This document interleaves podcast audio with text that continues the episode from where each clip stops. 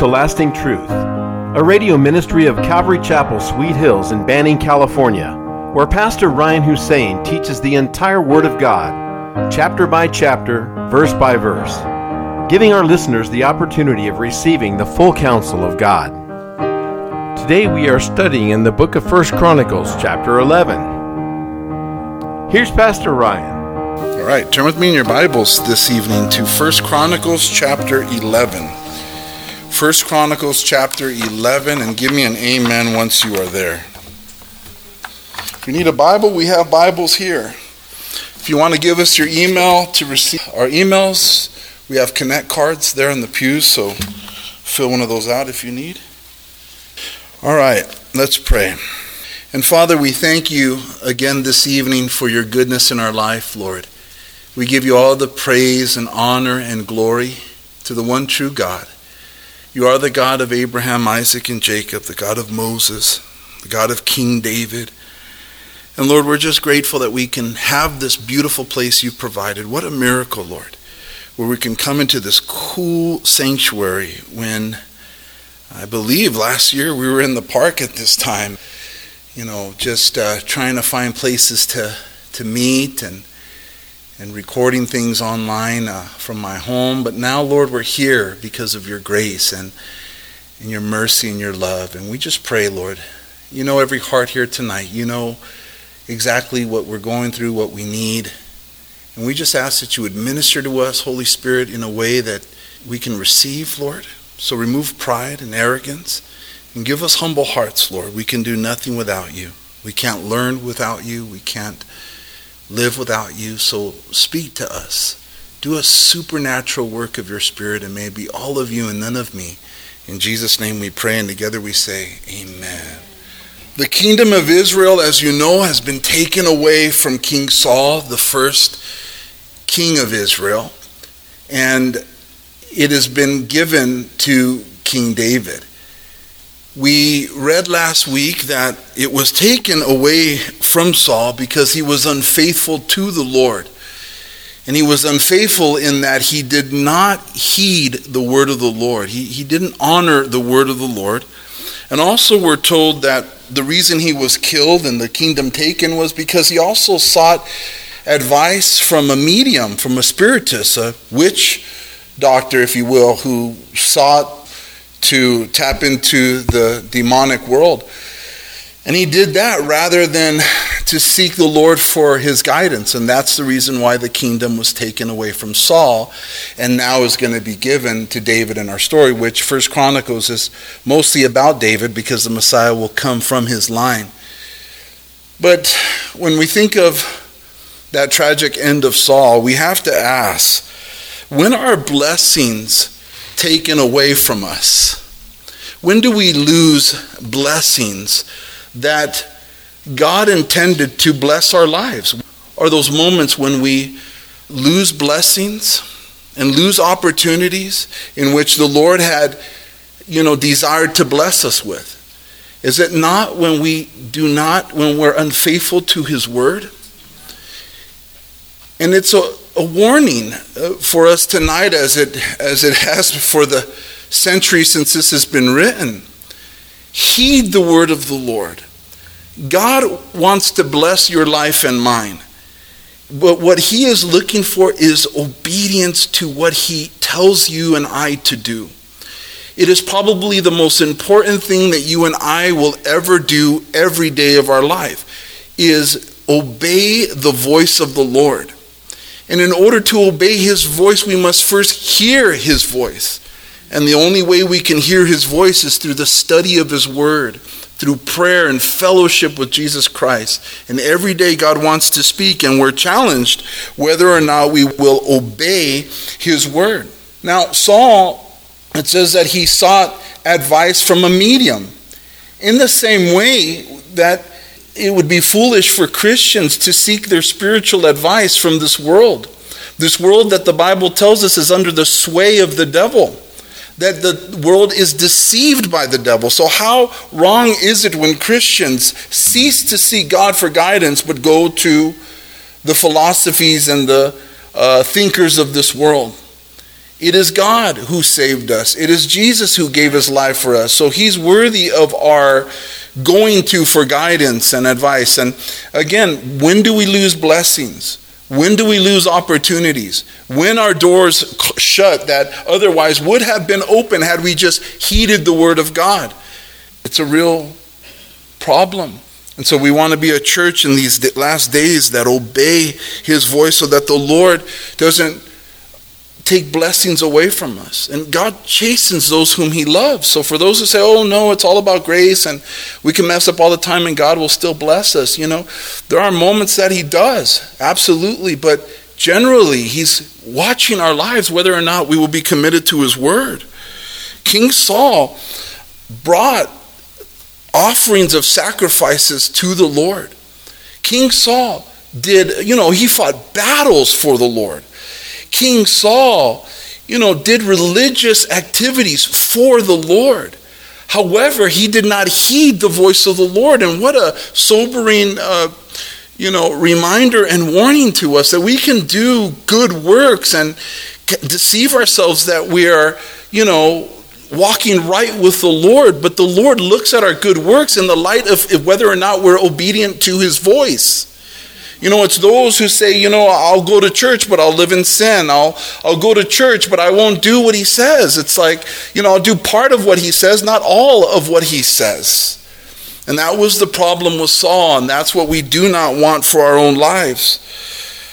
Samuel the prophet, in one of the greatest rebukes in the Bible, said to him in 1 Samuel 15, Has the Lord as great delight in burnt offerings and sacrifices as in obeying the voice of the Lord? Behold, to obey is better than sacrifice, and to heed than the fat of rams. God desires obedience more than anything, guys, over good works. And I think that the, the greatest the greatest the greatest good work that we can do is obedience. The greatest good work that we can do is obedience. We can't deceive ourselves. Jesus said, If you love me, keep my commandments.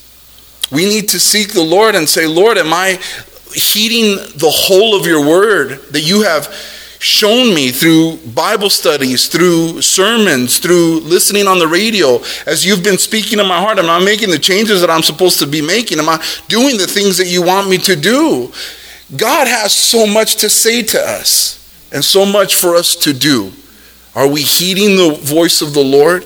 Or just doing some things and deceiving ourselves that we're good with the with the Lord, just doing the basics. God wants us to go further and further in our walk and our maturity. He wants us to grow. He wants to bless us. He gave Saul the whole kingdom and he threw it away.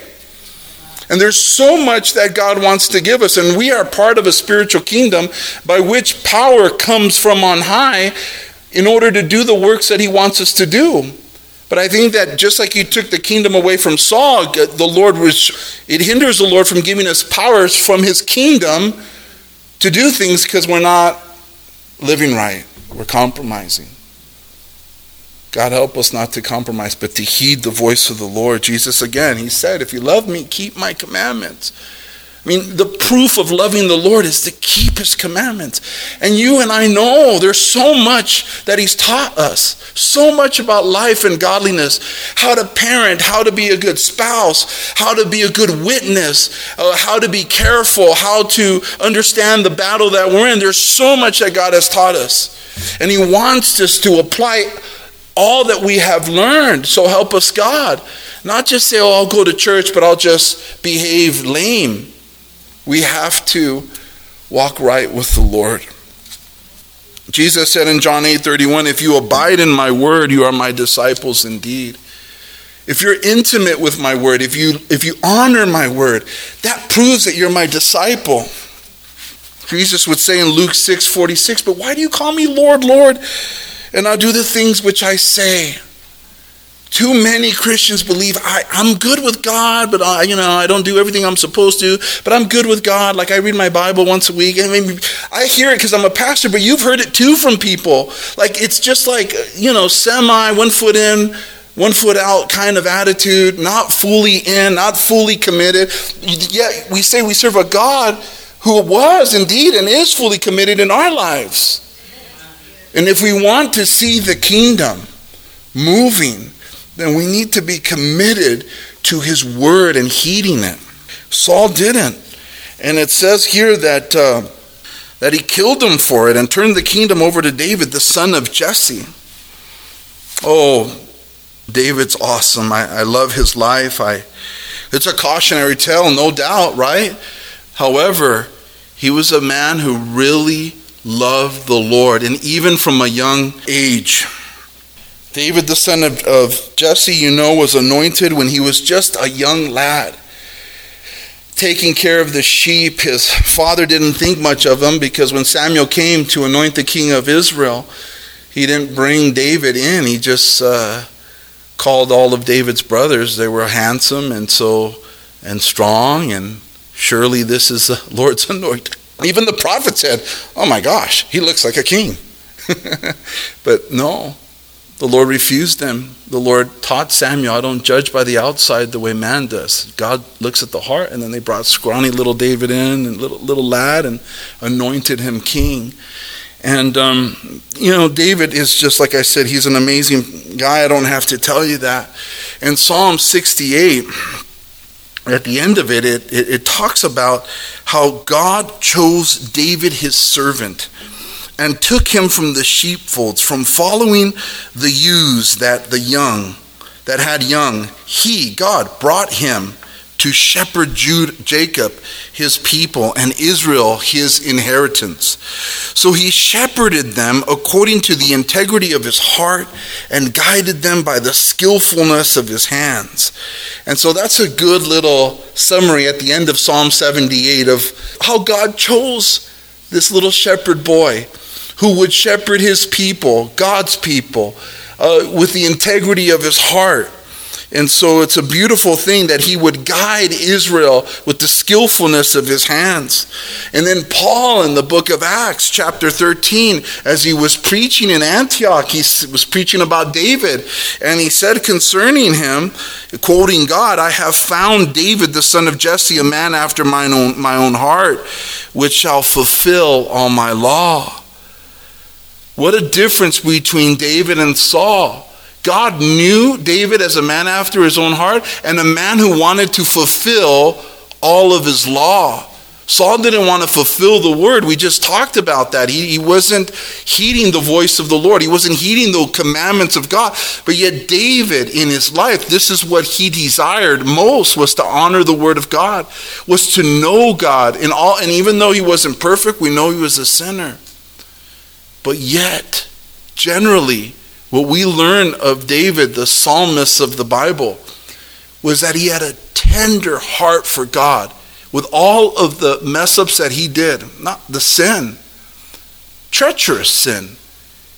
Generally in his life, he was repentive of those, but also he just wanted to be with God. He loved God. And his Psalms, what God wrote through him, are so comforting, and we see his tenderness, don't we? His his love for God. It ministers to us for hundreds and hundreds of years. And so we read in verse 1 that all Israel came together to David at Hebron.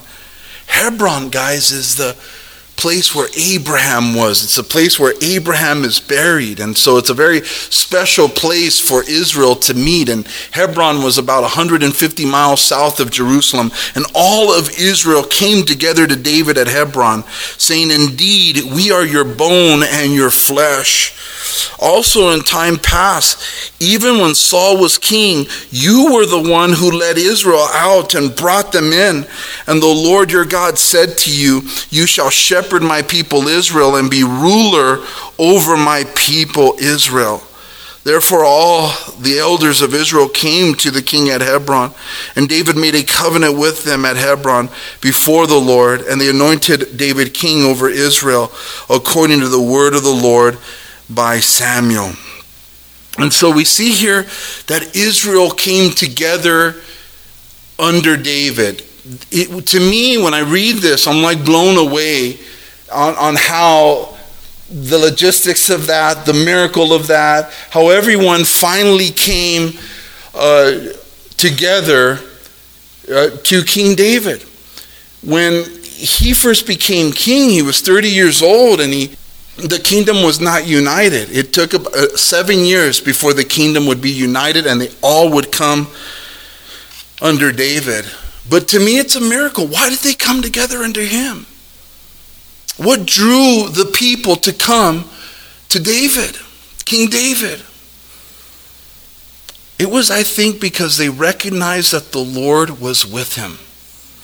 They recognized, the people recognized that this new king is of the Lord. The Lord anointed this man, and they knew that God was with them. They saw that God had blessed them with so many victories, and so they came to him.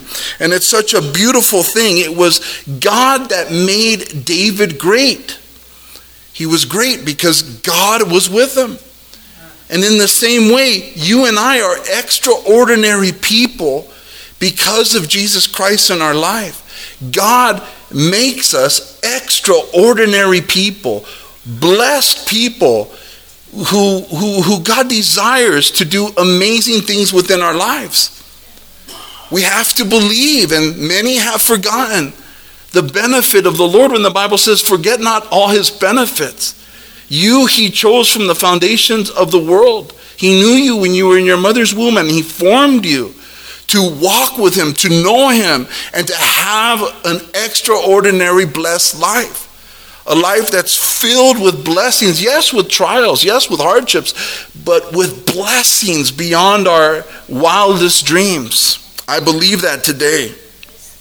And they came together because he was a man of God. And I believe that the Lord will use your life and my life as we are dedicated to His Word. If we, like David, desire to seek the Lord and be a man and woman after His heart, then others would be attracted to that light, and the Lord will bring people as we are built up in the Word, as we are seeking God for our guidance, not going to mediums, not going to this world, but going to the Lord for guidance every single day. God will bring people miraculously because people will be attracted to the fact that you're a man or woman of God.